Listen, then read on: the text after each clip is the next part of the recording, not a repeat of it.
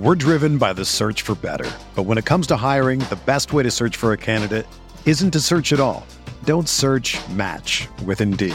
Indeed is your matching and hiring platform with over 350 million global monthly visitors, according to Indeed data, and a matching engine that helps you find quality candidates fast. Ditch the busy work. Use Indeed for scheduling, screening, and messaging so you can connect with candidates faster. Leveraging over 140 million qualifications and preferences every day, Indeed's matching engine is constantly learning from your preferences, so the more you use Indeed, the better it gets. Join more than 3.5 million businesses worldwide that use Indeed to hire great talent fast. And listeners of this show will get a $75 sponsored job credit to get your jobs more visibility at Indeed.com slash BlueWire. Just go to Indeed.com slash BlueWire right now and support our show by saying that you heard about Indeed on this podcast. That's Indeed.com slash BlueWire. Terms and conditions apply. Need to hire? You need Indeed.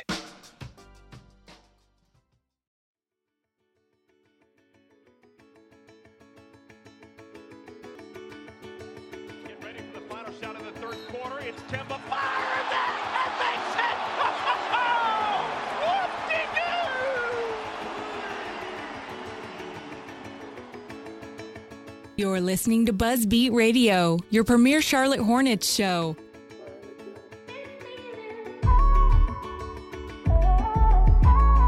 All right, welcome in episode 53 Buzzbeat Radio. Uh, plenty to cover today, and we've got our trusty soul, Richie Randall, uh, our fearless leader, back. Um, he was with family last week, so he's back to help us out today. And I've said it before, he's really the brains uh, behind all of this, especially production wise, how this thing works and, and why it's so well done. Uh, Buzzbeat Radio, that is. Don't forget, we are a proud member of the Almighty Baller Radio Network. And don't forget to follow our friends over at sportschannel8.com. A lot of ACC basketball these days heating up. It looks like Virginia's got it locked in for the regular season title, BG. Uh, but eh, maybe Duke will have something to say about that. We'll, we'll see. There's, there's Yeah. a little bit of season left. Yeah. Uh, but but make sure you're following at Sports Channel 8. That's at Sports Channel, the number 8 on Twitter, and then sportschannel8.com. Lots of great North Carolina sports coverage over there. Um, on that note, Richie, it's great to have you back, my friend. How you feeling this morning? Doing good, doing good. Uh, this uh, work week was definitely rough, though. Uh, I had some uh, sleepless nights. Uh, I might have drank a little bit too much on some nights. It was definitely a rough week for me. Uh, but yeah, I'm back. I'm back. Uh, last weekend, like you said, I was with family uh, visiting uh, down in Georgia. But it's good to be back. It feels like it's been too long. It has definitely been too long. It's great to have you back. Uh, Brian and I just basically stumbled all over ourselves last week, and whatever that was that we that we did for like an hour and twenty minutes. Yeah. That was a good episode, though. It was a good episode. Yeah, it was good Yeah. stuff. I, I told Brian earlier, to, like putting that together. I mean, I, I mean, if it would have been up to me, it wouldn't have worked. Brian's the reason it worked at all, but it was really the blind leading the blind. So we're happy to uh, we're happy to have you back. BG, what is happening? Not much, man. Uh, things are good. Like you said, it's been uh, middle of ACC basketball season, so stuff's pretty hectic. Uh, not covering any games this week with uh, with Duke out of town, and uh, yeah, no, just just nice to see the Hornets get a couple get a couple W's this week, uh, including Friday night against the Pacers. But things are good, and also really good to have Richie back. Um, yeah, I don't. I it's I prefer to not be the producer here, so always good to have uh, R squared back. Well, well, you sound you sound really good, Brian. I can tell you've got a, a, mic there. Yeah. Richie's got a mic, and now I'm the only one that has a poor sound quality. So I promise that all three of us will get on the same page with like how good we sound here eventually. But I'm still using my like 1995 headset or whatever it is. So You look Uh, like a you look like a gamer, like a like an Xbox Live gamer from like 2009 or something like that. Actually, yeah, when, when my video goes out and you guys can't see me, I, I'm actually playing Xbox in the background. That's what I what I do during these episodes. I could could never get away from it. So. Yeah. Um, all right, Richie. We're, we're, so we're going to try a little bit something different today. We're going to let Richie kind of dig into the fundamentals uh, of the game recaps. Um, today we're going to do both Indiana games. The one from Monday night Indiana, in Indiana, uh, the one from last night uh, in Charlotte, and then Atlanta on Wednesday. So Richie's going to kind of lay out the fundamentals, and we're going to talk from there. So Richie. I'll hand it over to you. All right, guys. Yeah, on Monday we played the uh, Pacers in Indiana. Uh, so we visited the Pacers where we lost 96 to 105. Just some interesting stats and some notable stats to kind of talk about. Victor Oladipo, uh, obviously an All Star this year, scored a team high for the Pacers uh, with 25 points on 11 of 15 shooting. And I'm sure we'll get into this as we talk about this game, but we'll talk about how and where he got the majority of those points from. Uh, definitely wasn't from the three point line, definitely wasn't from the free throw line. There was definitely a specific area in which he got a lot of those points. Uh, the Pacers also received 22 from Miles Turner, who just seems to be like a, a Hornet killer this year. Uh, this was his second game back from an elbow injury. And then for Charlotte, uh, the trio of Batum, Howard, and Kemba combined for 67 points. And Batum has been having a very good uh, stretch here, shooting the ball, especially from deep. And Monday was no different, where he had five of ten shooting from deep. So the starters played well for Charlotte, uh, but the the bench really just kind of gave them maybe next to nothing here. Uh, only scoring 21 points off the bench. I don't think there was a single bench player that scored in double figures. Yep, yeah, Lamb was the highest with eight. Um, so the Pacers bench, uh, which was mostly Turner uh, because he he wasn't back in the starting lineup yet. Outscored the the Hornets 40 to 21. Uh, and just some other notable stats from this game: Charlotte outscored uh, was outscored in the paint 54 to 42 and also in fast break opportunities, uh, 22 to 14. So those are just some of the notable stats from this game, uh, and we'll kind of get into kind of how the game played out. But I guess I'll kind of just lead off in terms of how this game played out. One thing that I noticed, uh, I'll just talk about Dwight Howard early, uh, offensively and defensively. I thought Dwight was very aggressive with Sabonis starting ahead of Miles Turner. Um, I'm sure that the Hornets kind of made an effort to give him the ball a little bit more often, um, and he attacked, attacked, attacked Sabonis. And for the most part, he was aggressive. He was efficient early on. Uh, he had 10 points, I believe, uh, real early on in the first quarter. Um, and I think him, him and the Hornets are doing a better job of getting that that backside alley oop where he kind of is leaning and then kind of spins backside uh, for the alley oop, whether it's Batum or Kemba who throws that. Uh, but on the other end, uh, his pick and roll defense uh, was definitely an issue and they used Sabonis as a screener early and often. Uh, and it just was more of the same with Charlotte with the pick and roll defense uh, out of Howard. So I thought offensively he was aggressive, but defensively it was the opposite. Uh, he wasn't aggressive, and that led to several, or many, I should say, mid range shots that were just open. So, what are your thoughts, uh, guys, from this game, positive and negative? Yeah, I mean, I, I think you said it. I mean, the biggest thing I took away from this one, Richie, was the pick and roll defense. This seemed like one of those games where the Hornets, you know, just came in with their like usual defensive strategy with Dwight Howard out there to to drop him, you know, deep into the paint on, on pick and roll and ball screens. And Victor Oladipo's like he's an all-star basically this year. Like he's one of the best shooting guards in the NBA. Like you can't just let him like walk into a mid-range jump shot that's, it's wide open. There's not a defender, you know, within five feet of him. It just it, that's not going to work. Just because you're like forcing a mid-range shot and you can like high five yourself for that, if it's w- that wide open, like it's not a good defensive strategy. So, um, yeah, the the Oladipo Sabonis uh, ball screen pick and roll sequence was just it was killer for the Hornets, and they, and they couldn't guard it. Um, and not only that, but Dwight Howard, of course, didn't. You know, Miles Turner comes in off the bench, and Howard is a lost cause trying to guard him too, because of the way he can space the floor. So, yeah, I just thought that like number one on Steve Clifford, like you got to make Dwight make an adjustment, like have him come up closer to the ball, level of the ball when Oladipo's coming off a ball screen, uh, and then vice versa. He's got to like he has to be in that 50-50 area of you know showing and helping on the ball screen but also being able to recover to miles turner i mean like we're allowed to ask him to give some effort here. Like that, that's okay. That should be fine.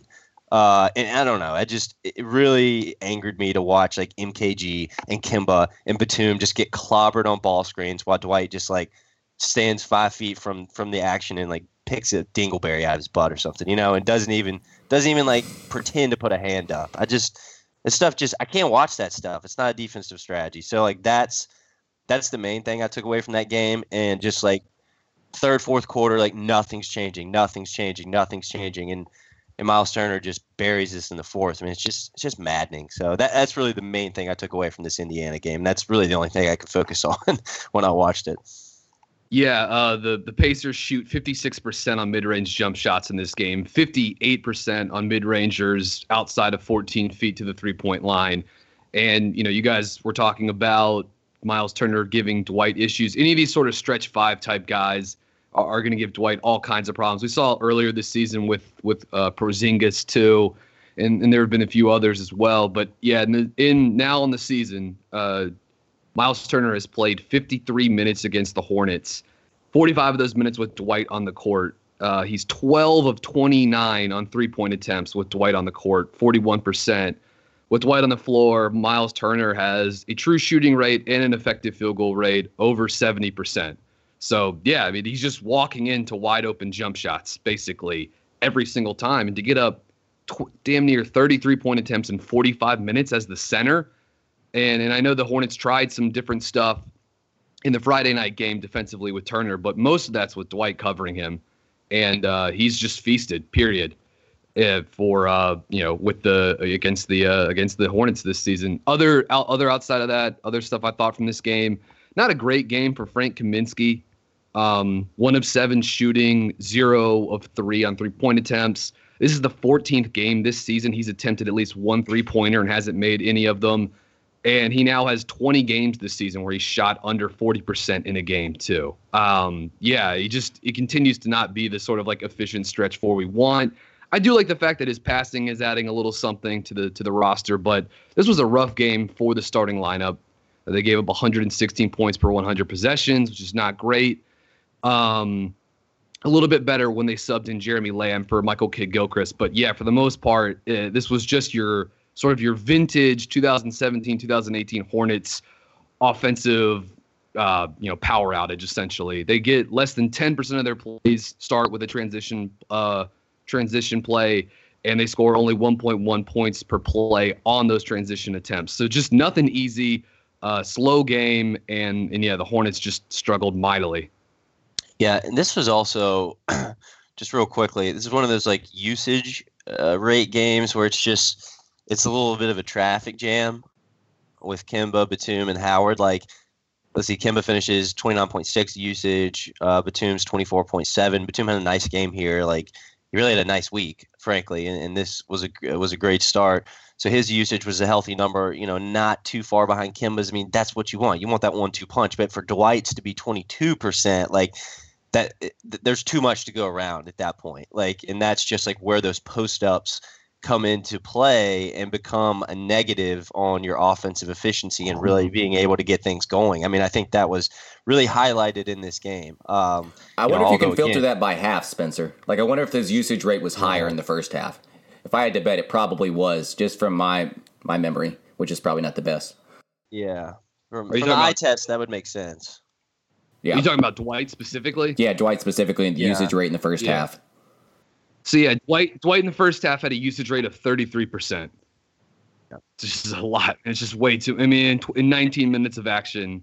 And, and the pro- yeah, and the problem with that is, is like you're just not.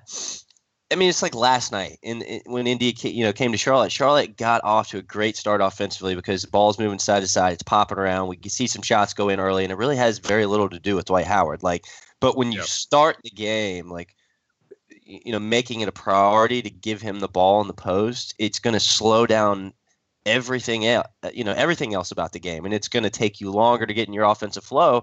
And the moral of the story in this game is the Hornets were never able to find it. You know, so. Mm-hmm. I, I did like I did like that the Hornets got up 31 threes in this game, 26 from above the break. I mean, I, that's sort of my little benchmark. If they can get up at least 33s in a game, I feel a little bit better about their chances. Um, they take yeah, but an effective field goal percentage of only 50 in this game, which is terrible. And um, they only shoot 36% from the mid range, including two of 11 from the short mid range, four to 14 feet. So yeah, it's just not an efficient offensive game, even though they were able to get up a decent amount of three pointers. I guess one thing I debate and kind of going back to the pick and roll defense, and I know I don't know what your guys' thoughts on this is. You know, Dwight Howard, first off, is just not a modern day center. So it's very difficult for him to kind of hedge hard on those pick and rolls. And we've seen when he's tried to do that, and whether he's caught in no man's land or he goes too hard, a lot of times uh, some of the players just drive right by him. So it's one of those debates to have like, well, sure, you want him to hedge hard like Cody, but he's not built like Cody. He's not a player like Cody that can stay with that guard and recover back to his man as easily. So do you I mean do you do you just live with him dropping, but then again you're you're giving up those open mid-range shots. So it's it's the give and take there where if he does come out hard, I still feel like the opposing team has an advantage if they can get by Howard. Yeah, I mean, I agree with you. Actually, the Hornets showed a little bit of a different look last night. Yeah. It's almost like a matchup zone concept. I mean, they're in a man defense, but Frank helping from the weak side actually checked the roller uh, when Dwight was a little bit higher on Oladipo. Um, you know, because the, the you know pick and roll coverage was definitely different last night. I mean, you know, props to Clifford for that. Um, and we probably should save this, but because you're asking the question, Richie. So Frank actually came from the weak side, checked uh, Sabonis or whoever it was that was rolling, and then as the play switched, he just sent Dwight out, kind of towards the weak side, which is an easier recovery for Dwight. He can kind of just float to the weak side instead of hedging or helping on the ball screen and then busting his tail to try to get back uh, to the rim, he can kind of just float to the weak side because that's a hard pass to make all the way over the top. So I thought that was interesting. Like that's something you see in college basketball in a matchup zone where you know the the team on offense is trying to pick on the on the best matchup, right? They're trying to find the, the point guard, put him in a in a tough post up situation.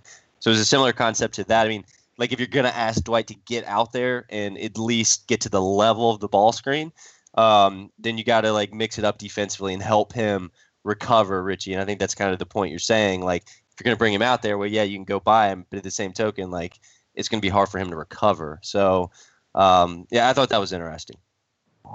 Yeah, I, I think there's, I think having him drop is, I mean, they've been, they're, they're sort of stuck with it. I, I think that's the safest route because Richie, as you said, if he if he comes out too high, guys will blow right by him. So, what would you rather give up a you know a mid range shot or or um you know, or or shot at the rim. So it, what they're doing is, is, fine. I just think their options are sort of limited in terms of their personnel. Right. All right. Unless anyone has any other thoughts on this game, we're going to move to Atlanta. Uh, w- Wednesday night in Phillips Arena, the Hornets traveled to Atlanta to take on the lowly Hawks and uh, had a great game offensively, scoring 123 points uh, in their win. And just a thing to note from the previous game, Marvin rolled his ankle uh, against Indiana, so Frank got the start ahead of him, and he's missed the past couple of games, Marvin, that is, with this ankle injury. Uh, Kemba, once again, was amazing. Uh, finished with 38 points on 9 of 13 shooting from deep, that is. Uh, this game was closer than it needed to be with the Atlanta Hawks, but it just seemed like Kemba came up with all these dagger threes, preventing Atlanta from taking any type of lead, especially in the third quarter. It felt like it felt like it got a little closer than it needed to be. Uh, and then Batum had a quiet triple double, uh, 10 points, 10 assists, 11 rebounds. I thought uh, MKG also had a solid game, uh, five to seven shooting, finished with 10 points uh, in just 20 minutes of play. The bench was a, a little bit better uh, than they were against the Pacers uh, in Monday night's loss, but they uh, they didn't do so well on the defensive end. Um, our old friend Belinelli uh, helped the uh, the Hawks keep it close with 22 points off the bench. But but the bench did score 34 points as opposed to like 20 as they did last game. Uh, and as a team, I thought the Hornets moved the ball well. Uh, we were clicking offensively, especially from the starters. They, they did uh, pass the ball very well. Of the 29 assists, 21 of them came from the starters. Uh, but other than that, uh, nothing too jarring uh, from this game, and you always have to take things with a with a grain of salt here when you're playing these Hawks. So just kind of leading off, I thought very similar to the uh, the Pacer game on Monday night. They force fed Dwight early. Another old friend of ours, Miles Plumlee. was in the game early, and they and he really had no answer for Dwight. Um, I felt like there was a concerted effort to get him the ball early. And then just another player that I thought did well. Um, I know that Spencer, you said that he might have had some defensive lapses in this game, but Kidd Gilchrist, I thought his arsenal was on full display. Uh, I felt like everything that he's improved on this season, you saw it his post ups, his mid range shots, his cuts, his you know his transition baskets. Uh, he only played 20 minutes, but I felt like he was very efficient, and you saw his full arsenal uh, on display against this Hawks team, in which we won 123 to 110. So um, again, this is a game without Marvin Williams. Uh, we had Kaminsky starting, uh, so the the rotations were kind of shifted around a little bit. We saw Graham play the four a lot. So what are, what are your thoughts here, Spencer, on, on this game? I know it's I know it's the Hawks, but uh, anything positive to take from this game? Yeah, no, I mean, I think there's lots of positives, and I agree with you on the MKG. I mean, I think that, um, you know, I think he's working his tail off out there. I just, I mean, I don't know. I, I think he's asked to do so much defensively, mm-hmm. especially when Dwight's on the floor, and he's asked to cover so much ground. And I think he's, I mean, frankly, just go check either Brian's Twitter account or mine, and you'll probably see a video of uh, MKG and Dwight going back and forth with each other last night on defensive assignments. I mean, MKG just he just can't he can't do everything, right? Like he needs he needs help and he needs Dwight to you know help him on some of these off ball screens. I mean, my frustration with MKG, you know, in this game was just um, you know picking up some fouls on Bazemore that he he didn't necessarily need to. Um, just kind of maybe being overly aggressive, which I mean I, I get. Like Bazemore had it going in this game, and mm-hmm. he's turned into a killer against the Hornets randomly this season. But um, but yeah, I mean MKG just still has this thing defensively where he just he gets frustrated very easily, and he picks up these like ticky tack stupid fouls that he just shouldn't. Um, you know, and that's where I, I, wish he could turn a little bit of a corner And defensively is just like being, you know, that lockdown defender he is, but like being able to, you know, keep control of his motions a little bit better because I just watch him too often pick up fouls that are unnecessary, I guess. And and you definitely saw that in this game. But I mean, other than that, I mean, like offensively, I got a note here in the first quarter, like if that guy gets into a rhythm dribble going left, like the jumper looks really smooth. Like it almost doesn't have a hitch anymore. Um, I mean, it, it does, but like from where we came from or started from, it looks a whole lot better. Um, and then Treveon and MKG together, like we've seen Treveon at the four, uh, some with Charlotte since the Marvin injury Monday against uh, against the Pacers, and man, that lineup gives you a lot of juice on the defensive end from just a switching standpoint. And then on the other end, it just gives you that floor spacing component, along with a guy in Treveon who can obviously attack a closeout and keep the ball moving with a little bit quicker of a pace than a guy like Marvin Williams. So I, am really excited uh, to see Treveon playing some four here recently. And then, I mean, the other obvious thing in this game is just like Kemba Walker. I mean, unfreaking believable what he did especially like mid third quarter all the way to the end. Knocks down nine threes in this game, and really like the last three or four buckets that he had, it was just like vintage Kemba. It was like him setting up his man on a screen and roll, um, him and coming off an Iverson cut, uh, him coming off a pin down. Uh, going into a DHO and just like using his like herky jerky shoulder shiver like moves that give defenders an anxiety attack and get them on their heels. I mean, it's just it was Kemba at his best. Um, and he really, really needed that game, and it obviously carried over into last night against the Pacers at home. So I, I don't know that I've ever had as much fun watching Kemba Walker as I had Wednesday night in like the f- late third quarter, uh, fourth quarter in Atlanta. He was amazing. Um, 12 of 20, 9 of 13 on threes. In the in the third quarter, he scores 18 points on 12 field goal attempts. He hits five five three pointers. It's amazing how much room he can create with like a crossover into a step back. I mean, he that's that's basically what's made him into an all-star player in the league is that eh, the ground he can cover on that at six feet tall or you know five eleven or whatever his height is is just it's it's inc- it's incredible.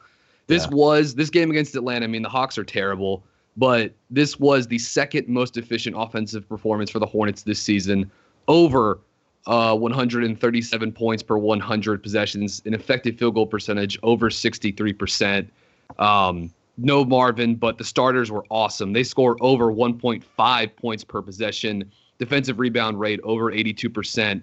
And the starting lineup together, they go 19 of 29 from the field, 5 of 9 on three pointers, with a true shooting percentage of 60 or pardon me 76% and like you guys said i mean kemba was just he was he was incredible you felt steve clifford said it before the game friday night you just felt like every shot he was throwing up was going to go in and yeah. that's that's exactly how it felt and that performance happening right around right after Goran Dragic got named as an all-star substitute as opposed to Kemba. You know, maybe maybe that had nothing to do with it, but um, in my own in my own bizarre way of viewing the game, it felt like a, oh well, you think that guy's better than me? Well, watch me go go berserk on the Hawks here, and really just what he's done the last two games, the Hawks Wednesday and the Pacers Friday, just incredible. Um, 33 field goal makes, and only 12 of those were assisted. So 19 unassisted field goals. Uh, the guy, the guy is just throwing in heat rocks from all over the field, and he's been unbelievable out of the pick and roll this season. Um, something that I tweeted out earlier today, but yeah, 50% of Kemba's possessions this season are pick and rolls. He's scoring 11.3 points per game out of the pick and roll. That's second in the NBA behind only Damian Lillard. And in terms of points per possession out of the pick and roll, Kemba, 1.02 points per possession. That's better than LeBron James, Victor Oladipo, who you just saw carve up the Hornets, and DeMar DeRozan. The only guys better than Kemba or more efficient than Kemba out of the pick and roll this season. Listen to this list of names Steph Curry, Kyrie Irving, and Damian Lillard. That's it. Like that, that's the list, period. And honestly, Kyrie and Dame and Kemba are right there. Steph's the only one that's sort of like noticeably ahead of Kemba in terms of efficiency out of the pick and roll. And he just the the Hawks had had no answer for him, and it was it was really really fun to watch him go to work. So it's the most efficient play type uh, for the Hornets, and not only is it one of the most efficient play types for the Hornets, but frankly, it's one of the most efficient play types in the entire freaking NBA. But we're gonna give Dwight Howard uh, the third most, fr- like frequency wise, post ups in the entire league, right, Brian? Yeah. Yep. Isn't that where he is right now? Yep. So as good as Kemba has been in the pick and roll, very much like last season and the season before, he's getting less this year for the reason that I just mentioned, which makes just think about that. Just think about it. All right. Um, what else in this game? I did want to mention. So we see this like Michael Carter Williams, uh, Kimball Walker Yeah. duo. We saw it late last night against Yeah. Indiana. So like I heard Nate Duncan and Danny Leroux talking about it a little bit earlier in the week in their 15 and 60, where they basically run down the fundamentals of each team. So they were they were talking about this and saying how it really makes zero sense for MCW to be out there with Kemba. And so I would push back a little bit on that, as I do think NCW MCW has a lot of undervalued or at least underrated defensive ability. I think you saw it last night against Oladipo. He did a fantastic job in the fourth quarter of really slowing him down and securing that win. Offensively, though, Clifford does have to like know how to use MCW. For example, in Atlanta on um, on Wednesday night, the Hawks finally go to the, the strategy of trapping Kemba in these pick and roll situations. So when that happens, somebody's got to flash to the middle of the floor. Obviously, Job was doing a nice job. He, he was getting right to the middle of the floor, slipping the screen, throwing it opposite to Lamb. But like, if you're gonna have Michael Carter Williams in the game at that point, put him on the opposite wing and put Lamb in the corner. Like MCW serves you no purpose standing in the corner. Like if he's gonna be out there Yeah. with Kim Walker, then at least let him be the second banana ball handler and creator because when he gets momentum going downhill, like he can create stuff. He can throw it out.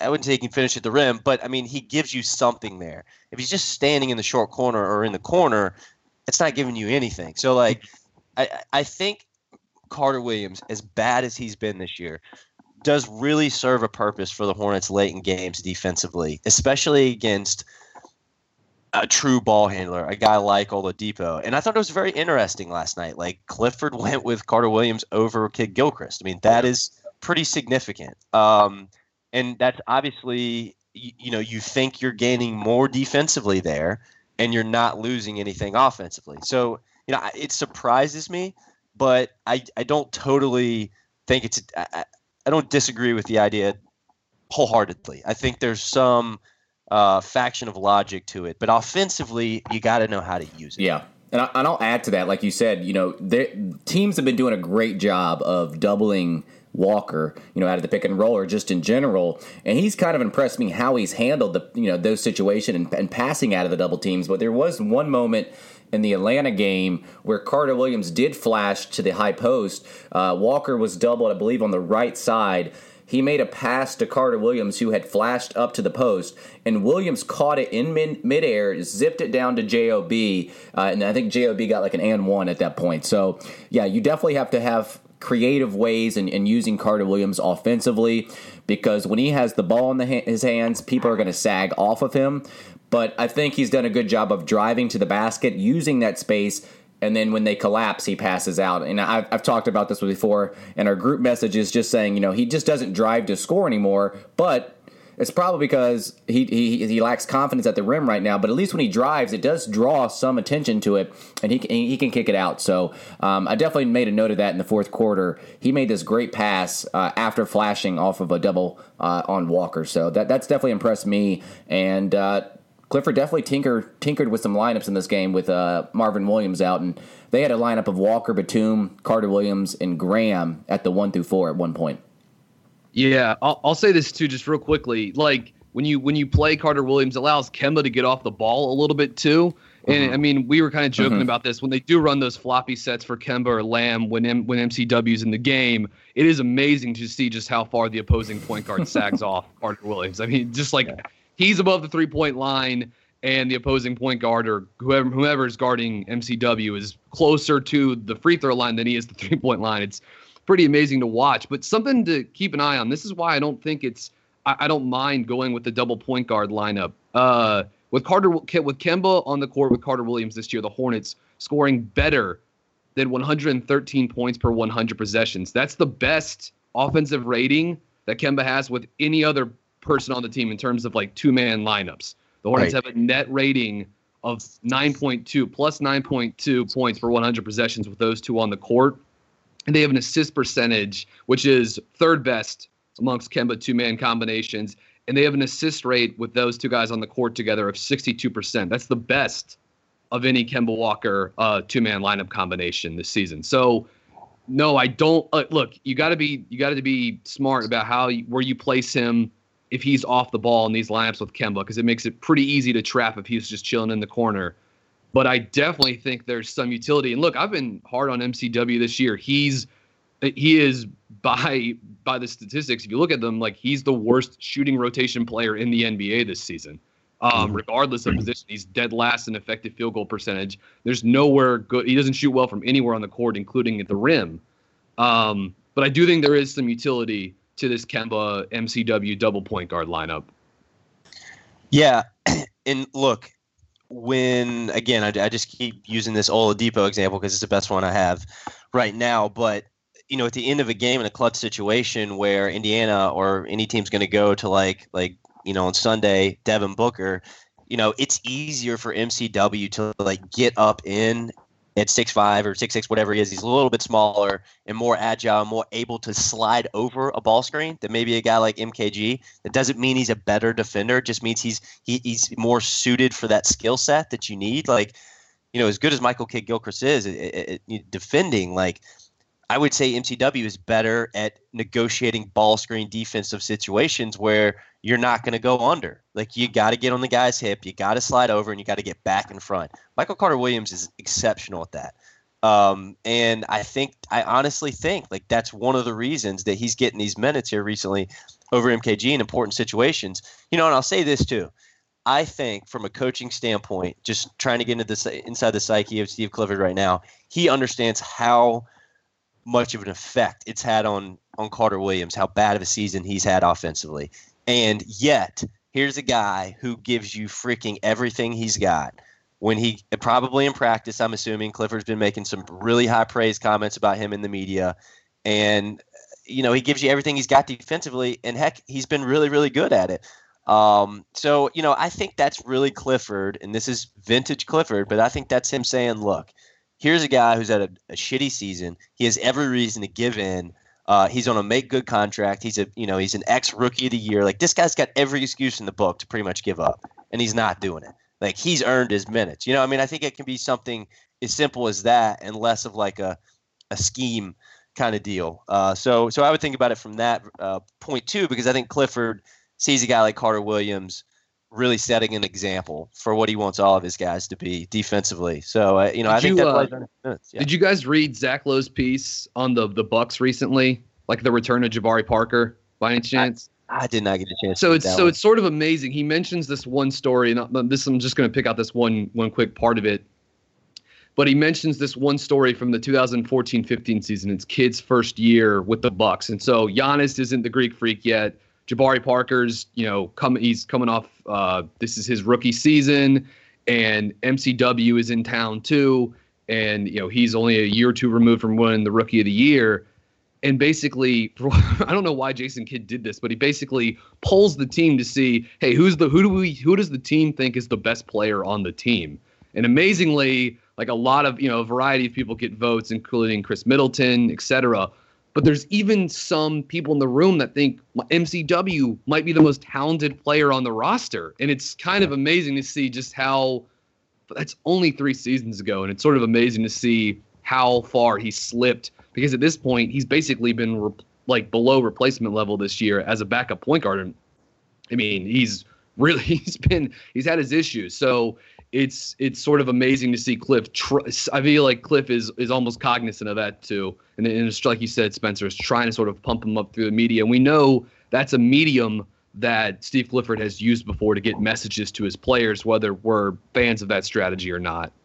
Just to add to Spencer's point, I think um, you know, Michael Carter Williams compared to Michael Kidd Gilchrist.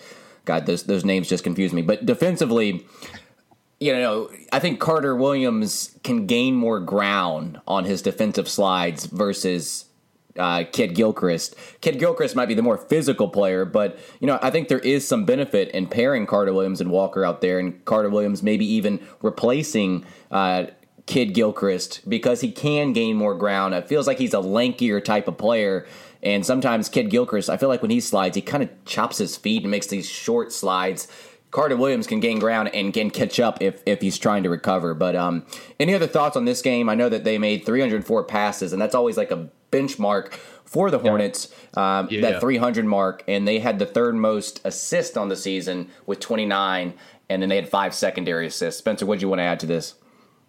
Yeah, no, just real quickly, I, I, did want to give Dwight Howard. It was a lot of Dwight Howard in this game, but like to Clifford's credit and Dwight's credit, like once Plumlee, you know, had his ceremonial start in 7 mm-hmm. minutes of playing time, like it, it was it was it was Muscala mm-hmm. and uh, Dewayne Dedmon, you know, pretty much guarding him for the rest of the game. So like Howard can overpower that. He did. They gave him the ball. He even had some like nice little Kemba had some nice pocket passes to him in the pick and roll. Like it was good Howard, and he also sent Mike Muscala into Ooh. some universe far, far away uh, with that dunk in the fourth quarter. Like holy crap! Uh, rest yeah. in peace, Mike Muscala. Uh, proud alum of the Bucknell Bison, but yeah, good lord, that uh, that was disgusting. Like I just laughed out loud when I saw that. That was that was pretty fun. Yeah. So. The what one last quick note too, by the way. Um, so, do you think uh, Johnny O'Bryant had any Johnny O'Bryant had any clue that Cody Zeller was going to come back Friday night and this would be sort of his last game in the rotation? He should have known because uh, because I think he did know because in he was getting his shots up. Huh? Because in 16 and a half minutes of action, Job takes eight shots from the field, which is just like, like Johnny O'Bryant knew, hey, this is maybe my last chance to uh to get us some shots for the rest of the season. You know, depending on on how things shake out and uh, Job Job three. The guy never disappoints. So yeah, eight shots, eight field goal attempts uh, in less than 17 minutes of action. Love My it. man, love it. Yeah. yeah. Second favorite yeah. player. Second favorite player on this team. Let's go. Um, so we're recording this on a Saturday morning. Uh, so last night, uh, Friday, they played the Pacers for the second time in a week. Uh, the Hornets got revenge and put up 133 points. Uh, the first quarter was definitely something to watch. It didn't seem like Charlotte was really going to miss. Uh, they set a franchise record with 49 points, not just for a first quarter, but for a quarter and, and, and overall. So 49 points in the first quarter. So you would think that this would be an easy game. Uh, but there were points during this game where it got a little close. Pretty much the whole second half was closer than it needed to be. But um, again, the Hornets were led by Kemba Walker, who had 41 points on 11 of 22 shooting, and he was perfect from the line, 14 for 14. Batum had another hot night shooting the ball, making seven three pointers, um, and he made like three of them to start the game, like in the first like three minutes or so. And he finished with 31 points. Uh, but again, even with that franchise record for points in a quarter and the hot shooting, Pacers really, you know, they got close. They put up 34 points in the third quarter to make this game close. Uh, but luckily for Charlotte, we have our, our reliable Kemba Walker, uh, who always came up clutch with those dagger threes. And then again, we can't forget to mention, like you just said, Brian, Cody Zeller returned from injury. I'm sure he was on a minutes restriction. He didn't play often, but when he was in there, he was definitely effective. Um, he unlocks a lot of different things that uh, Dwight Howard uh, doesn't with his screen setting. It just seems like when he's out there, the ball moves, people move, because he's forcing you to do that by going to set screens. So uh, he uh, came back, returned, and he finished with, let's see here, five points. And but again, that's not really what we're here for for for um, Zeller. It's not the points. It's it's more like how the offense operates. So again, Nick Batum shot the ball very very well from three point land. I thought it's funny his heat check in the first quarter he made the first, yeah. He he made his first three three pointers, and I believe they were all from the right side. And mm-hmm. he caught the ball like at mid court, and it was slightly to the left side. And like he put his head down, dribbled straight over to the right side because he felt okay. A heat check's got to come from the same spot, which I don't really feel that's what what needs to happen in a heat check. But he just pulls up for that four three. Didn't make it, but it was funny to watch just see him take a heat check. But uh, yeah, uh, a very good offensive game from Charlotte, especially early on. Yeah, this game, I mean, Nick Batum, man, just the way he got it going early and how aggressive he was. I mean, that was just so refreshing to see. Um, and I mean, he's been like that all week. I mean, he really has. Like starting Monday in Indiana, yeah. he's been very aggressive in hunting his shot. Um, you know, he just I don't I don't know how else to explain. He just looks looks more uh, like a confident player. And is that just like seeing shots go in? Is that you know just being more healthy from the elbow injury? You know, I don't know, but he looks like a different player. Um, him and Kemba have really got some synergy humming right now. Um, and, and just getting the ball out of Dwight's hands more often. I mean, when Batum gets it going like this, he's not just standing. I mean, he's coming to the ball. He, you know, he knows that the possession has to go through him to some extent. And I mean, God Almighty. I mean, early in the first quarter, he was just unconscious. So super fun to watch. Um, but I mean, what a game for the Hornets offensively. I mean, everything was cooking for them. There's one play, and uh, Brian, you actually brought it up a little earlier. Like Frank Kaminsky really does help this starting lineup in terms of like just getting the ball moving. Like mm-hmm. those little pick and pops from the top. You know, where Marvin likes to slip a lot of those and he'll occupy the corner a lot. Like Frank's Frank's different in, in, in terms of, you know, he'll put himself in a pick and roll situation at the top and he's going to pop it right to the top of the key. And then if he's got nothing or he doesn't have a closeout to attack, you know, he'll just throw the ball opposite and now the ball's getting side to side. So like he gives the offense some some zest there. Uh, but there was a play in the I think it was in the first quarter where Kemba comes off a little Dwight ball screen. I think Batum had set the ball screen with it was going like a double ball screen. And so as soon as um, no, I'm sorry, Batum, let me start over here. Batum has the ball. Kemba's like in the ball screen with Dwight. As soon as Kemba sets it, he starts to float to the opposite side of the floor. Dwight rolls, and then Frank sets like a little flare screen, and Batum just throws it across the floor, right into a pot, right into Kemba's pocket. Boom, three. While Frank sets a little flare screen there. That like that kind of play right there is. I don't know if it's a set play or if it's more just like Kemba and Batum just like being on the same page and being high IQ players. I don't know if you remember that play, but yeah. I hadn't seen anything like that all season. If we start seeing like creativity like that from those two, like the Hornets offense really could keep up this pace it's been at recently. Yeah, this is uh some of their just looking at 45% of the passes that Batum's received the last two games, so the Atlanta game and then Friday night against Indiana have come from Kemba. Uh, Nick on those attempts shooting 56%, uh, 60% on three pointers, three of five after a pass from Kemba. So yeah, they clearly have a little synergy going together. And you know, welcome back Cody Zeller. Uh, only plays 16 minutes. He was on a minutes restriction in this game, but in that time he's on the court, Charlotte scores 1.45 points per possession, which is just incredible. A net rating of plus 33 points per 100 possessions, which is insane, and a plus minus overall of plus 11. Um, when he's on the court, Charlotte goes 16 of 27 from the field uh, in a 75% true shooting percentage and a turnover rate of only 12%. And boy, how nice was it? I can't remember.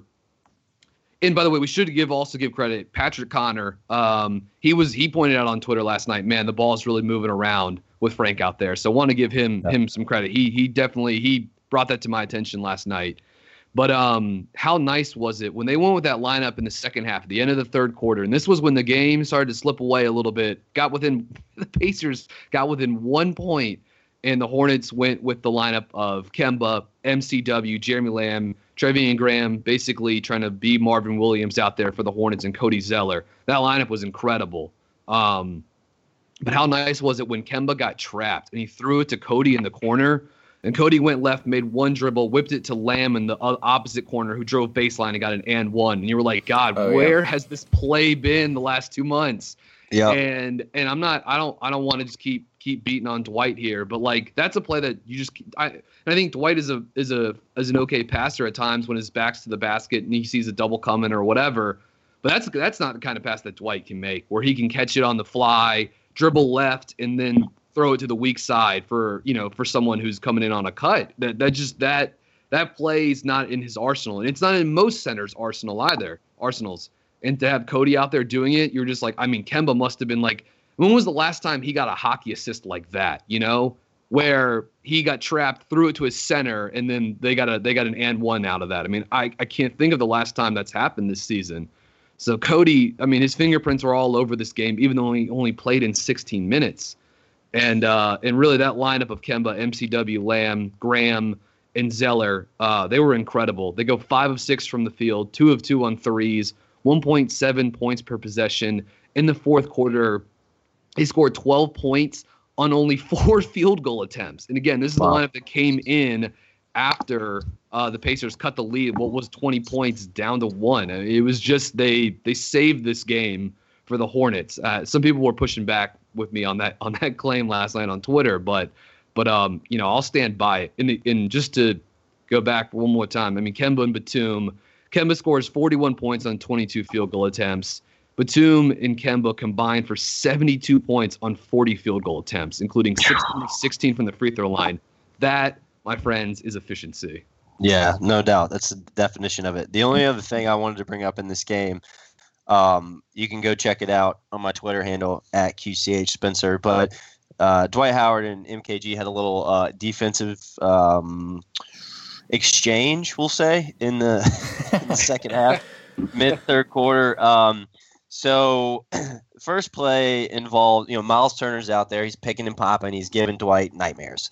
So it's the same kind of situation. I think it was a I don't know if it was Cory Joseph or Dipo with the ball, but um, like I said earlier, the the strategy uh, on corralling the ball handler last night on pick and roll situations, ball screen situations was different. So Dwight Howard was at the level of the screen. Turner kind of flows to the opposite weak side where now it's thrown back to him. Dwight has a long, you know, a lot of space to recover there. So MKG's playing two on one on the backside and doesn't stunt to help on Turner there. So Turner, you know, just steps right into a mid-range shot, splash. Dwight turns to MKG and says, "You're gonna help?" Okay. So, and that's a fair question. M- MKG actually probably should have stunted there, at least to make Turner think about it. But whatever. So next, so the Hornets bring it down. They miss. Whatever happens, Indiana has a fast break opportunity coming the other way. Ball goes into the right corner. MKG runs that guy off the top of the uh, off the line.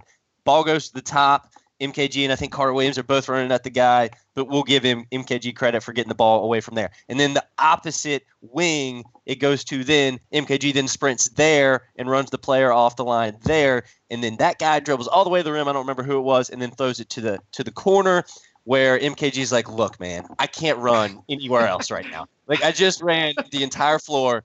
And then Howard, and that by now MKG is on the hip of the guy that was driving, is at the rim. Him and Howard are looking at each other, and MKG looks at Howard and he's like, "What the fuck, man?" Like he was like, "Can you do anything? You're just gonna like run down the floor and just stand under the rim? Like, is that all you're gonna do?"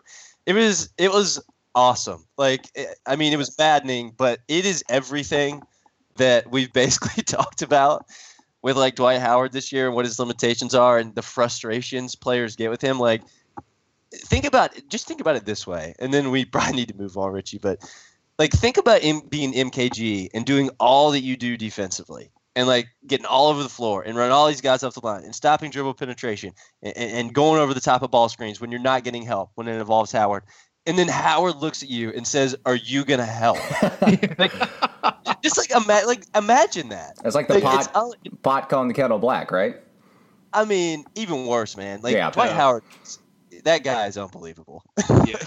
I, I would like to. I'd like to mention too. Miles Turner had ten screen assists in this Yes, game. That's I- sort of like the hallmark. Whenever, whenever Dwight's having trouble, you know, chasing around one of these stretch five type guys, you know, those guys usually have seven plus screen assists, and Turner had ten, which is just Mhm. a, a ton. I'm guessing most of those were for Oladipo, who was pretty amazing in the pick and roll. But I just want to. I'll just want to throw this out here real quickly. just because I want us to think about this. So, Dwight's performance in terms of his defense, especially in the third quarter, like I don't know what set him off. Was it Clifford going with Cody for the last minute of the second quarter? Was it he didn't feel like he was getting his post touches? Whether you know he was just having a, a night where he wasn't, he was mad at the world a little bit. I, you know we're all we can, we all we can all have those those days at work. But man, his effort defensively in the third quarter, it was a joke. Like it was just an absolute joke. And so much so that when Dwight came back on in the fourth quarter, Clifford took him off of Miles Turner and put him on Thad Young and took Frank Kaminsky, who, mind you, ranks 95th out of 96 qualified players, power forwards, in defensive RPM, and he put him on Miles Turner. Like Frank Kaminsky is the guy that every team targets when he goes in the game in, in, in, in screen action, off the ball or on the ball, whatever. And Clifford said, no, no, no, you guard Miles Turner because you're at least going to move your feet a little bit and try to get in the way of these mid-range shots. And I mean, Dwight, again, the body language was bad. And he was certainly not happy when at the end of the game, when things got tight, when Clifford went small and put um, you know, put MKG sort of as like the de facto center. And and look, again, we're all entitled. We can all have bad games, nights where we're not feeling it. Maybe he comes back stronger against Phoenix. But I'm telling you, man, watch that third quarter again and try not to get frustrated with his effort. It was a joke. It's especially frustrating when you see Kemba Walker, who's a fraction of his size, uh, just doing literally everything in his power to get this team, you know, a, a, a win in the middle of February in Charlotte. And you just think, you know, it doesn't quite work this way, but take Kemba Walker's heart and put it in Dwight Howard's body, and that guy rules the world. Oh yeah. And and look, Yep. this is nothing against Dwight. Look, he's the greatest defensive center of my generation, surefire Hall of Famer. I, I mean, awesome, entertaining, popular player.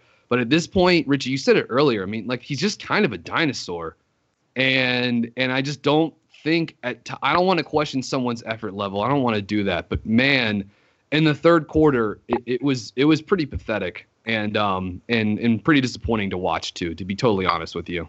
Yeah, no, it's it's it's okay to question his effort level. I mean, if if you can clearly see it out there, then it's fine. You know, I mean, like I know we rag on Dwight a lot and that we frustrate people and annoy people, but like just watch a Hornets game and just like make just exercise. Watch Dwight Howard. Don't take your eyes off him. Just watch him. Just take some notes and just make an observation. You and you tell me. Are, are we seeing something that's not there? I don't. I don't think so. And I, I would say I felt like the first half he was definitely more aggressive. So something switched, Totally. like you, something switched, Brian, like you said. No I- maybe it was the lead. Maybe they he thought the lead was too high for him to put in that effort because you know heading into the third quarter we were probably up close to 15 18 points uh, Yeah. during that stretch so that could have played a role in that as well so um, but yeah that third quarter uh, definitely less aggressive uh, sagging they feasted in the mid-range and like you said miles turner made the same note here 10 screen assists uh, on the game. And just a just a quick note before we get off this game. I know you guys both kind of plugged your Twitter, and I'm sure you guys have realized, and some of the listeners have realized, I've kind of been inactive on Twitter lately. But that's that's, that's been the reason. Uh, my wife told me that I've been addicted to Twitter, guys. So I've taken the app off my phone. Uh-oh. Uh, app is off my phone, so I can only do it on the computer. So, which is not always accessible. So, I don't, I don't know how I'm going to keep up with news in the world too. So that that's also an issue. So that's kind of where I got my news. But uh, I, I would agree with her. I kind of was attached to it at times, so that's probably why I'm a little bit l- less active on on Twitter recently. I can't let my wife hear that, and then she'll be like, you know, now that I'm thinking of it, I think you're addicted as well. Yeah. So Uh, I'm yeah, luckily- let her listen to this part. Luckily, I'm unattached, so I can uh, I can uh, I can get on Twitter as much as I want. Although there are times, it's usually just during basketball season where I'm like, man, I I gotta I, I gotta I gotta chill out on this a little bit. Um, but yeah, once once hoop season ends, I, I basically you know until they're absolutely draft and there's the silly season of free agency, but. I, I sort of drift away a little bit July through October, but then um, yeah, it's a it's a bit of a, an addiction looking at screens during hoop season. All right, let's um let's get in some of the newsy uh, items, and then we're going to talk a little bit about um, Brian and I's uh, trade deadline column we did yesterday. Kind of just answered five questions. Um, I thought I thought it was really good. It was a good exercise to do for myself um, to just kind of wrap my mind around everything the Hornets have to consider here. But uh, okay, let's jump in news stuff. Malik Monk. Uh, apparently, Milwaukee has some interest. I don't even. I didn't even write this down earlier. Who reported this? Um, maybe Sporting News, but so Milwaukee has interest in Malik Monk. I mean, I think there, you know, just quickly, I think there's some justification anybody having uh, interest in Malik Monk. I mean, you know, maybe to the public eye, he looks like broken goods right now, but that's probably far from the truth. And why not, if you're Milwaukee or any team, knock on the door and say, hey, you know, you guys giving up on this guy? We'd love to have him. Um, you know, I think Charlotte would be doing their due diligence to certainly listen to anything uh, or any offer you know any team has for for Malik Monk. I think Monk, you know, obviously a team control deal, rookie scale contract, uh, lots of promise. Like that's an asset. So you want Malik Monk? Okay, you got to take a bad yeah. contract. Mm-hmm. So I mean, that's I think the most realistic, positive deal for Charlotte there. But I'll be honest with you, trading him really gives me a, a bad feeling. That just yeah. seems like one of those other moves that the Hornets would make and be like, why did you do this? Yeah. So uh, you know let let's just let's be real about it too. If they move Monk, then Frank Kaminsky is the last first round pick they still have. They would have only right. one first round pick still on a rookie contract on the roster. I mean, uh, Spencer, you and I we we thought about hitting on this last week. I just think you got to play this guy more. I mean, I know we were just sort of singing MCW's praises, but I, I wouldn't be a I would just wouldn't be opposed to just trying to see. He's the Hornets have been bad with him on the court as the lone point guard this year, but when he plays next to Kemba um, man, they've been they they've been just fine. So yeah. I, would love to see this guy get more playing time. You got to see if he can figure it out. Um, I just I worry about his confidence level right now because it just I mean he he'll go a week without playing. Then he'll then he'll get thrown to the wolves when someone's hurt and he won't have a you know he won't he'll miss a couple rotations. He'll check a bad three and then he'll play eight minutes and that's it. And then you won't see him again for another ten days. And um, man, I just think he's so talented and explosive offensively. I just would just love to see more of him out on the court. If it's going to be a disaster, which I don't think it will, but if it's going to be a disaster, well, we got to see it because it's not doing him any good, in my opinion, to just sit there and watch the Hornets score 95 points a game. Um, I just it's just it's not doing him any good. But uh, but yeah, that's just me. Yeah, yeah, we haven't seen yeah. enough of him for us to kind of give up on him this quickly. And you know, he hasn't been the greatest this season shooting the ball, and he you know he has that shooter's mentality where he keeps shooting and shooting, even if they're not falling. We kind of saw that at the end of the Atlanta game as well. He came in for like six, seven, eight minutes, and he was he was shooting the ball uh, regardless if it was going in. He was he was taking that shot. But like you said, Brian, he hasn't found that groove yet because he hasn't seen consistent playing time. And yeah, and I feel like if we did trade him, you know, I feel like he would like blow up and, and become way better uh, than maybe we were expecting him to be because he's on a different team. So let's not give up give up on him quite yet. He's 19 years he's 19 old. years old like, too. We, we cannot yeah. give up on this guy. You got to be imagine you think of yourself at 19. Like uh, right. like think of I mean think do you think you could handle, you know, your your confidence being jerked around like this? And we can't forget that before Carter Williams came back, I mean, Monk had some great games early in the season. The game at New York, the Richie, the game against the Bucks that you were at when he went just berserk. And you think of this team that has so many issues scoring the ball. I mean, not the last two games; they they've been amazing, but over the course of the season, uh, the game against the Pacers on Monday was the 21st time this season the Hornets have scored below one point per possession in this game. That's almost half the games they've played this season, where they're not even scoring 100 points per 100 possessions. It's it's really bad. And to have a guy like this, who I, I just I'm willing to live with the headaches defensively if they're really that severe. If he's going to give you a little bit of upside offensively, and you're going to get to sort of see if hey maybe we do have a player for the future. Um, but with him just sitting there, it, it does it does absolutely nothing. Yeah, I I think it's a it's it's a tough situation uh, for Monk and for the coaching staff for the front office. Uh, I don't think he's ready, um, and I agree with kind of Clifford and the coaching staff's decision there. I think they want him to sit, you know, Clifford specifically, and learn from guys like Carter Williams. And you can laugh all you want about that, but that is the way that Clifford approaches things, especially with rookies. He'll play a rookie. I mean, I, I don't, I don't understand or buy into this narrative that he just won't play a rookie. No, no, no. He'll play a rookie if a rookie earns his minutes and, and the rookies in in there in the offseason, uh, getting stronger, getting shots up, and getting better defensively. All this stuff. I mean, look, Monk missed training camp right? Due to yeah. an injury. Like, you know, ankle injury put him behind schedule. And I don't think he's done enough to Uh, I don't think he's done enough to earn it from there. And look, like like it or not, that's the way Clifford's going to approach this stuff. And I don't think, as long as the Hornets stay in this playoff hunt, I don't think Malik Monk's going to see minutes. I, I, just don't. I think the only way he really realistically sees minutes this season, you know, is if the Hornets find themselves in a situation where they're, you know, in a stealth tank and, and they're trying to get him minutes and Kemba less minutes or you know, something like that. So, uh, can, you know, can we can we talk about what can we define what being in the playoff hunt means though? Well, I mean, uh, you know, like, at the beginning, yeah, after Indiana on Monday night, I would have told you I wouldn't have even used that language. But like after yeah. winning two straight and after just like blitzing, you know, the two opponents and having, I mean, look, in the last 10 games, the Hornets have the fourth best offensive rating in the league. So like they're doing stuff that a winning team is should be doing, but and they're four games behind the eight seed. So like yeah, I mean, you know, there's a lot of basketball left to be played, and the Hornets have a, a bottom ten schedule left in the league. So yeah, I, I, mean, I would consider that the playoff hunt. You know what I mean? I, I don't know. Yeah, but I mean, no, you're right. You're right. I, I agree. They are. The 538's given them a 26% chance of making the playoffs.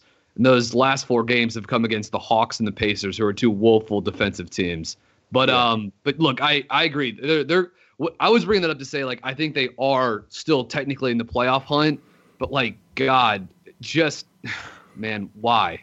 like it, yeah. it doesn't matter uh, how how we define it. We know how the front office defines it. Right. We're still in the yeah. playoff hunt until we're mathematically eliminated. So yeah, we we could say you know we're four games out, but the likelihood of us making the playoffs is is probably slimmer than that four game gap. But uh, the front office will say no, we're in it. We're in it until we're mathematically eliminated. I agreed. Yeah, I, that, that's I think what the approach is going to be, and and the only thing you know, that hinders it from here is are the Hornets going to make a splash, you know, at the trade deadline? And I mean, as much as they would love to get off Dwight Howard or Nick Batum or Marvin Williams in a deal that doesn't, right, in a deal that doesn't involve Kemba Walker, like it's probably not possible. Correct. So, um, you know, the Malik Monk uh, rumor is an interesting one. I mean, I think that could possibly help Charlotte get off a little bit of salary. Um, you know, but I, I, I, there's just nothing else out there. I mean, Jeremy Lamb, I think he actually has more value as an expiring next season um, than he would this year, and you know, so it, it's the cupboard is pretty bare. There's not much there to deal unless you're going to talk turkey with with Kemba. Um, real quickly, Marvin Williams rolled his ankle, nasty um, left ankle sprain Monday night in Indiana. So, uh, Queen City Hoop source yesterday told me that within quote unquote within a week, Marvin will be back. That was yesterday. So, just kind of putting my head together, I think the most realistic game would be next Thursday in Portland. The Hornets go to Phoenix Sunday, and then they're in Denver the very next day. So, I, I don't see a, the back to back, like after flying all the way across country, that Marvin's going to be able to, to get out there and play then. I think after they like you know get their sea legs sea legs under them on the west coast uh, have a few days off like maybe thursday is what i would pinpoint as a return possible return for marvin um, and look like frank's been good in the starting lineup so i yeah. you know i, I don't yeah. think that like, marvin would like come off the bench but like just something to keep an eye on if it continues um, it, certainly it, yeah and Graham's given them good minutes as the ba- as like a small ball yeah. backup four too. There, there should be no reason to to rush Marvin back. Should right. be noted too that Portland game next Thursday. That is February eighth. That's on the day. Like that's the NBA yeah. trade trade deadline day too, which is worth yeah. mentioning. Good point. Yeah, that that is uh, that is a really good point there. Um, all right, so let's talk a little bit about uh, um, our piece yesterday, Brian. Uh, again, QueenCityHoops.com trade deadline pretty much a primer, I guess is what I would call it. But what Brian and I did was just tackled five questions um, that the Hornets are really facing here at the trade deadline. Uh, and so I'll just kind of reel them off real quick. If you're the GM of the Hornets, would you trade Kemba Walker? Why or why not? Um, number two, what's the best case scenario for Charlotte at the trade deadline? What's the worst case scenario for Charlotte trade deadline? Um, feels like there's a good chance the Hornets are active. Some at this trade deadline on some form? What should be the top priority of the front office? And then what's your prediction on how the trade deadline shakes out for Charlotte? So we cover all of that on QueenCityHoops.com. It got some pretty good run. I would suggest going over and reading that a little self promo o'clock. But I, but seriously, I do think it's worth everyone's time to go check that out. Brian, I want to throw it to you real quick, and then Richie. I want you to jump in here and just kind of give us your thoughts from the piece. Brian, what like from that exercise we did, and I said it earlier, I thought it was really good for me. What's the one mm. thing that you realized or what you got out of it the most from like a long term standpoint when you look at Charlotte's situation?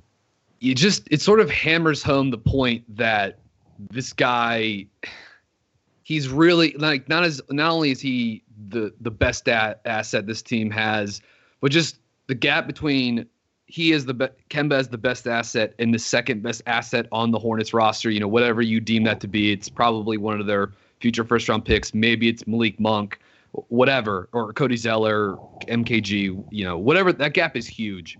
Um, if the Hornets are going to shake up this roster at all, at all, you know, move one of these salaries or or you know add a pick. I mean, you could maybe talk yourself into figuring something out with Monk or Lamb or whatever. But ha- the only way they can do it is Kemba. I mean, that's the only way. And you just if you if you stare at this stuff long enough, you know, when we've talked about this more than enough times on on the podcast too, but just sitting down and, and, and writing that out, you're just like, man, the only way you you sort of just realize that if they don't trade Kemba before next Thursday, which I, I don't think they will, especially after what he did this week, I just don't know if they can do it. But hey, man, this is this is the core. Like you you uh, you know, and it's fun to watch them ball out against the Hawks and the Pacers, and whatever. But you know, get used to it because this will be the team again. This will be the same roster again next year, and it'll be the core going forward. And you just that that point is sort of the you know just I don't the future. You're sort of locked into this roster because Kemba really is the only trade piece you have. The other thought I did have though is if the Hornets are offered a first round pick plus someone that'll take on Batum's contract, I think they got to say yes to it almost no matter what the money is that's coming back. So those are my two sort of general big picture thoughts about uh, the potential of trading Kemba, which again, like I said in the piece, I don't think is going to happen. No, I mean there there was a lot of information uh, in that piece on Queen City Hoops. Uh, I read it yesterday. Uh, it was definitely a very good piece uh, from both of you guys, and I feel like I share some of the same thoughts as you guys. I feel like we're almost like have a, a group think here. We just kind of think the same things when it comes to the Hornets franchise. So I, I don't know if like it's it, it is a group think or we need to start thinking a little bit differently. But I, I think it, it's logical. Everything that you guys are saying is, Yeah. is very logical, and I think might, it might have been Spencer who brought this up, and just like the ceiling for this team with Batum, who's going to be very hard to trade, and Kemba is basically what it is right now. You know, I don't think with Kemba and Batum, who's locked in through how long? How long is Batum locked in? 21? 21, yeah. 21. Um, all the way to 2021. What would it be? What like a six seed at highest, five seed maybe? I mean, it just doesn't seem Yep. very promising. And if we did re-sign Kemba for that five-year deal, because we can offer them him that extra deal, which is great and all. Again, you're still locked into Batum for two of those years. I think is what Spencer kind of brought up. So like that, that to me says everything about the ceiling of this team. And yes, the trading Kemba is, is very unpopular. And the more I watch him play, it's just like God. I can't imagine a team without him and all the memories that we had have had with him. But uh, it just seems like the logical thing to do, unless unless you're just content on being, you know, a six through eight team in the Eastern Conference, which is fine. But that's that shouldn't be the goal. Yeah, no, it, it, it, correct, That's well Richie. I mean, like, yeah, it shouldn't be the goal. Um, I mean, I think, and I brought this up in the piece. I think you look at a situation like with what Detroit did to get Blake Griffin this past week, like that was a that was a business decision and Yep. not a basketball decision. Like, um, you know, Detroit is 19th in the league or something like that in attendance this year, and they have a brand new arena, and that's like that. The alarms are going off everywhere when that's the case. Like, you should be top 10 in attendance with a brand new freaking arena, and they haven't even been that bad. Like for the majority of the season, they've been a, a better than 500 team. So like, they needed to do something to you know they need to get the turnstiles moving there. Like they got to get butts and seats. It's a small market that has to get creative in ways to turn some kind of revenue or at least not be in the red to a point where like they're talking about moving the team out of the city you know? So um you know in charlotte so like take that example look at charlotte's situation like that's where they are with kemba all right? That like can Michael Jordan swallow the pill of trading kemba Walker, knowing that for the next three, four, five seasons, like it's to be financially, it's going to be rough. It, I mean, it's going to be really rough, and you're going to have to be cheap at, at every single corner. And you know what? Like that's life. But Brian, you brought it up with the Sixers. Like they were able to take one of the worst Yep. teams over a three-year period, four-year period in league history, and turn it in, into a like a mark, a, a super successful marketing ploy. You Yep. know, trust the process. Everybody knows that now. Not even even people that don't know anything about the NBA know what trust the process is. Yep. So like, it you know, there's different ways to think about it. If the Hornets traded Kemba Walker, other marketing opportunities are going to come. You can't see them yet. You can't like put your you know they're not tangible. You can't put your hands around them like you can Kemba Walker, but they will be there. And and the thought that if the team trades Kemba Walker, that fans are going to turn their back and never ever pay any attention to the Hornets again is so injudicious and and and just so it's terrible logic. It's stupid, short-sighted. I I shouldn't say stupid. It, it's short-sighted. It's not really a a wise and a responsible thought exercise. That's just like saying I don't want my best player to leave. That's all that's saying. Yeah, Um, yeah, and- yeah, and, and the last thing I want to say, and I'll throw it to you, Brian, because I know you want to say something. With this team, and Richie was just talking about, like the ceiling is low. Like this team maxed out the potential. Yeah, you, I think you're right, Richie. Like a five seed at best. Maybe the East gets a little weaker. You can get in the top four, whatever. Um, you're staring uh, next summer. You're staring at Kemba Walker. You're meeting with him, and you're talking about a five-year, 177 million dollar contract to that guy that's going to be 33 years old in the last year that maybe 34 i can't remember off the top of my head um, he would probably take that because i do believe he likes being in charlotte that much. Mhm. but you do that like there is literally no way to create flex- flexibility. There already really isn't a way but you give him that deal and then nick batum's deal runs almost halfway through that extension for kemba like that's that is it. So how are so like financially speaking how are you going to do that much better than you're doing right now if you're michael jordan and you're the charlotte hornets management? Right like like where's the way up? There is, is no none. way up. There's right. none.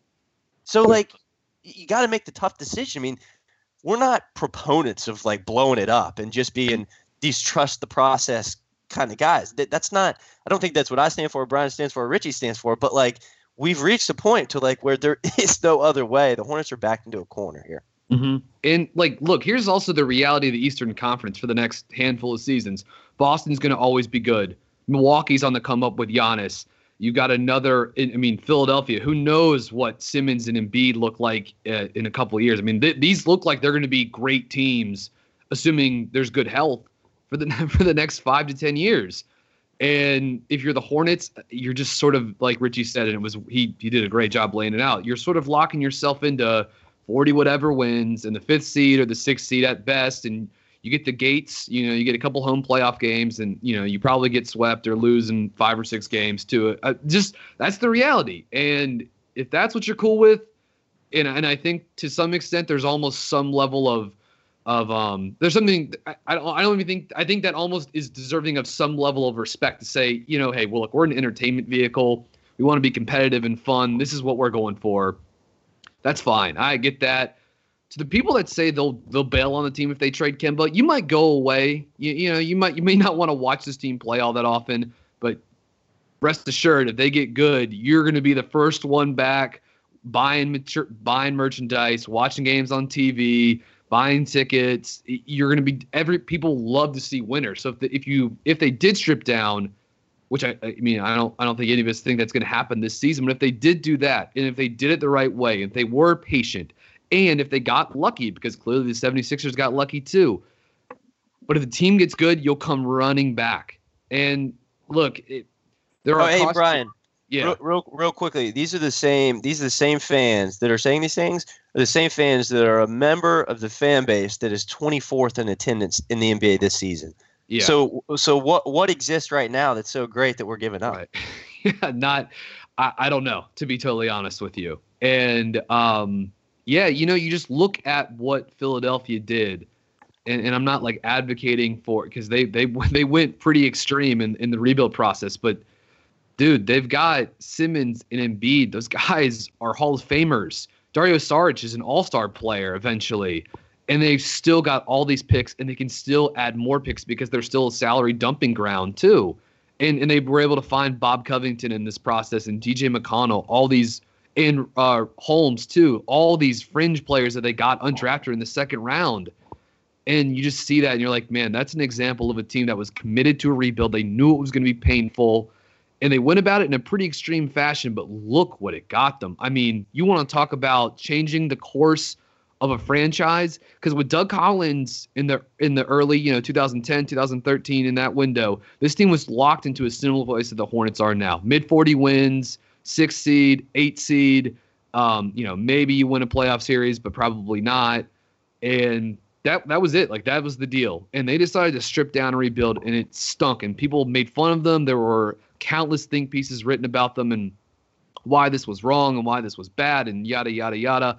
And look what it got them now. I mean, yeah. look at that team. And, and um and it's just yeah. it's amazing to see. And Brian, we can even put it in ways that Hornets fans can understand very, very tangibly. Like the Charlotte has also done that exact process. They did it. Yeah. I mean, they had historically, eh, statistically speaking, the worst season in NBA history. like they, they've been there, they've done it. All right, and and guess what? It did. It, it hurt at the time, and it was a laughing stock at the time. But damn it, it brought this city Al Jefferson, its 1st mm-hmm. All Star, in, a, in a, well, Gerald Wallace is an All Star, but it brought us Al Jefferson. I mean, all that NBA. guy seemed like the All NBA. That's right, third team All NBA.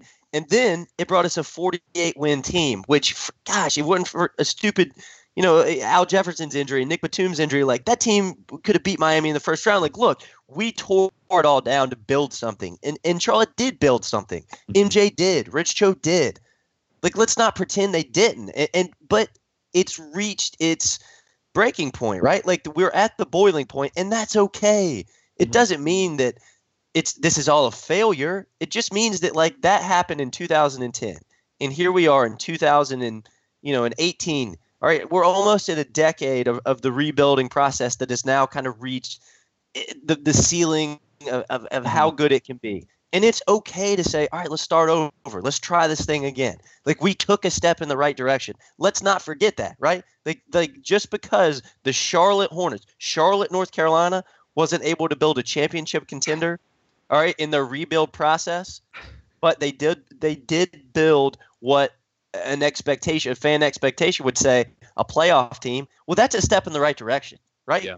And now mm-hmm. you just gotta you gotta press reset again, or at least press a mini reset. There's nothing wrong with that, and I, I, guess that's just what I like beg fans to look at. Just look at our history. Look at where we came from. Look at the the cards that are stacked against us. All right, these are the tough business decisions that have to be made and we all love Kemba Walker, and we'll always all love Kemba Walker. But like he is the key to freedom right now for me. And let's so. not forget too, they drafted some good players in this rebuild process too, including Kemba, uh, including Cody Zeller, including MKG. Look, they they they got a, a number two pick out of this. They got a number three pick out of this, and you never, you know, it's like they you do that again, and maybe you with a little bit more luck, you, you hit on two future All Stars, and we I mean we like Cody and MKG a lot. They're they're good players, but maybe you find guys with with slightly higher ceilings or whatever too. And I get, I totally, I get the vibe with the fan base that some people they're a little distrustful when it comes to drafting players, and they've certainly had issues, but I just don't think that's a reason to not to to not try it again, basically. Um, which is sort of what I was. I'm not. I wasn't even saying that you know, hey, this is what I want to happen or or this is what I should. All I'm saying is if you're using the logic of well, Frank Kaminsky didn't work out, and we traded the 2016 first round pick for Belinelli, so we could still sort of win now. And Malik Monk's not playing, and Noah Vonleh's, you know, in Portland. You can't use that to say, well, we can never ever rebuild ever again. Like because this didn't work out perfectly, we can't rebuild again. Like that logic is I, I can understand the unease that the fan base has when it comes to draft night with this team. But that doesn't mean you don't consider rebuilding through the draft again when that's empirically proven to be the best way to get a franchise player when you're in a small market like Charlotte. Agreed. Um, good stuff there, uh, Brian. I'm, I'm glad we got to do that piece, and I'm glad that it seems that a lot of fans were able to get something from it and, and, and look at this thing, take a step back, and really look at this thing from a bird's eye view. Well, uh, well I just throw this in, Richie. What would you, what would you, what would you do when it comes to Kemba at the deadline here? Well, I, I, think I've stated it before. I think I definitely would would look for options to get a uh, a, a, you know a first round pick and hopefully yeah. maybe even a young player also as well. Um, I just again I think that's just a logical thing to do, but in my mind, I you know we've to discuss this. I think it's like a twenty five percent chance that it actually happens that we trade yeah. the Kemba. So in my mind, I'm thinking like, okay, how are we going to move forward with Kemba on this roster? It's just again, there's that ceiling that we talk about. But uh, I, I, would definitely, definitely seek out trade options with, with Kemba. But I know that's not going to happen. Yeah, probably not. I mean, kind of just quickly transitioning, the Hornets are going to have to make some kind of move financially here in the ne- you know before next season. Um, because as as of right now, the tax is looking like it's we won't know until July, but it's looking like it's going to land somewhere in the 122 range million. And once you tack on the Hornets um, first round draft pick onto the books from this season, and then also they're going to have to fill the backup point guard role somewhere again. They're going to have to use an exception. Like they're going to be they're going to be over that number um, eh, really no matter how you slice it if you know there's no moves at the deadline now or before the draft in june they got 10 guaranteed 10 guaranteed contracts on the books right now again once you tack on that first round pick and then some minimum deals to get to 14 roster spots and then a backup point guard like you're most likely over the tax so a trade is coming for sure for the hornets in the next 12 months because Michael Jordan is not paying the tax. Um, and will it come at this trade deadline in the form of a big contract? Will it come, you know, prior to June's draft? Um, I don't know, but do there's you, something coming. Do you guys think the Hornets are going to lose Treveon Graham this offseason? They can't. They, they, there's no way. There's no way they can bring him back. I mean, I there's in, unless you. Yeah, I mean, you got to like you got to make a decision with yeah. like Jeremy Lamb or Treveon Graham. Like, if you're really prioritizing Treveon Graham, then you got to trade Lamb now, um, and you got to pretty much give Treveon, you know, something along that contract uh, that you gave Lamb. You know, probably a little less, but uh, but you, you can't have them both. There's just no way it financially works. Yeah, that that's that's that's tough. I mean, I'll be ha- I'm happy that Graham has likely earned himself a little payday by somebody. He's he's totally deserved it, but it would stink to see that guy go somewhere else and be a great backup combo forward for another franchise when you know Clifford's sort of the one that brought him in and groomed him and stuff like that. But that's the cost of doing business in the NBA. He'd be perfect for the rebuild, but if we're not going that direction, yeah, I don't see them totally. I don't see them right. like you know picking up you know him and trying exactly. to extend him or whatever. Yep. Yep. Yeah, I, I agree, and and so Graham, you know, he would be a restricted free agent, so the Hornets would have rights on him. Uh, uh, yeah, I mean, when you're up against the tax rights and, and exceptions and all that stuff's great. Like you can build the team that way, but like if, if you're unwilling to pay the tax, then it's really a moot point at that at that stage. Um, you know, another thought, real quickly. Another way to think about Michael Carter Williams getting a lot of playing time, important playing time here recently, just when you think it should be trending in the other direction, is that the Hornets actually might have to keep they they they literally might be the only team in the league that's willing to give that guy a chance because they can get him in a minimum deal next year. Like because yeah. that's probably all they're going to be able to afford to spend on a backup point guard. Like the Hornets might not even be able to afford their own mid-level exception this summer. Yeah and not even like a portion of it. Like they might have to just bring, be like, look, MCW, you have no other home in the NBA, but we'll bring you back on a minimum deal because that's all we can afford. So like yeah. that's it. Maybe it's that's why he's getting some of these minutes. Like it is so important if the Hornets want to stay competitive with this group, they have to develop the homegrown talent right now. Like that's the only way to get better. They can't bring new players in in this they're not going to do this and I, would need to check on the dates as opposed to when when in fact you can you can uh, use this use this provision but uh, and and it would maybe be it maybe would be too late by this point in the summer i would need to look at it again but you know, you could, I guess, consider stretching Dwight, using the stretch provision on Dwight.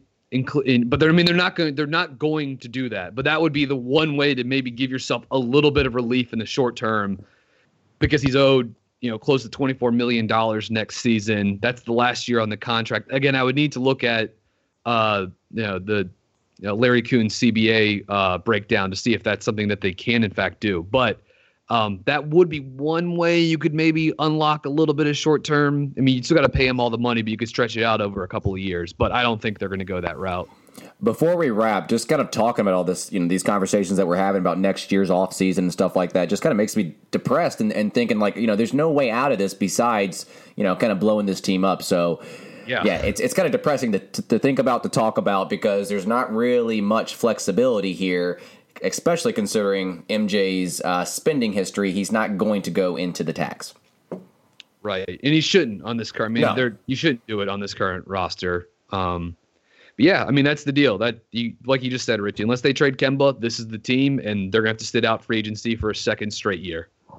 And you know, if I'm the Hornets, I, I'm really considering some kind of salary dump move at this trade deadline because the price might be a little bit lower, and you might have value more value in a guy like Jeremy Lamb or even Marvin Williams having a good season than you're going to be able to extract next year. This time next year, where if you're looking at the exact same financial situation, the same guys on the books, like there's going to be so much desperation coming out of the front office in Charlotte. Like it's really going to cost you to get off one of these contracts, and at that point you know that's oh man that hurts. Like to to sacrifice future flexibility to just barely get under the tax with what'll probably be a 25 win team this time next year too. You know that's just like so depressing. So that's why i really think if for the hornets like you need to find a way somehow i don't know like maybe the malik monk way is the deal but like you, you maybe jay lamb maybe jay yeah lamb yeah too. Yeah, Maybe. yeah, Jeremy Lamb. You know, I, for some reason, there's just not much chatter out there about him. But yeah. uh, but yeah, I, I think this trade deadline, like you need to move something. If I'm the Hornets, you really do. So don't have to, but you're gonna have to by this time next year. All right, guys. Um, good stuff. I think we covered a lot. Anything else that you guys want to touch on before we get out of here? Nope. I think we're at it. Just that I think that Lamb trade option should be explored more because it could also free up more minutes for Graham and, and Monk. I wouldn't want to see J- see Jay Lamb go, but if you could get a first round pick for that guy, you got to flip this dude. You have to do it. But it doesn't seem like that's a possibility. Yeah. All right, very good, Richie. It's great to have you back, my friend. Um, this always runs smoothly when you're here. I think this was a good show. I appreciate it. Uh, yeah, yeah. I don't know. I don't know. I still have no idea how Brian and I pulled that off last week. Whatever it was that we did, but we did something. All right, guys. Well, do not forget we are a proud member of the Almighty Baller Radio Network. Um, check out almightyballer.com for plenty of more NBA content in the form of podcasts. Lots of good stuff there. And our friends over at Sports Channel 8. Give them a follow on Twitter at Sports Channel 8 and check them out uh, sportschannel8.com. I am Spencer. That is Richie. That is Brian. Until next week, go Hornets.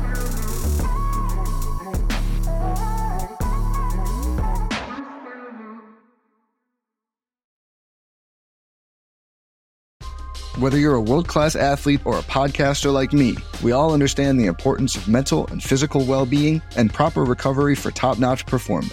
That's why I'm excited that Unifyd Healing is sponsoring this podcast. Unifyd Healing is a new and super innovative global network of wellness centers powered by Energy Enhancement System, or EE System. If you haven't heard of the EE System, you'll want to listen up. This technology promotes wellness, deep relaxation, purification, and rejuvenation.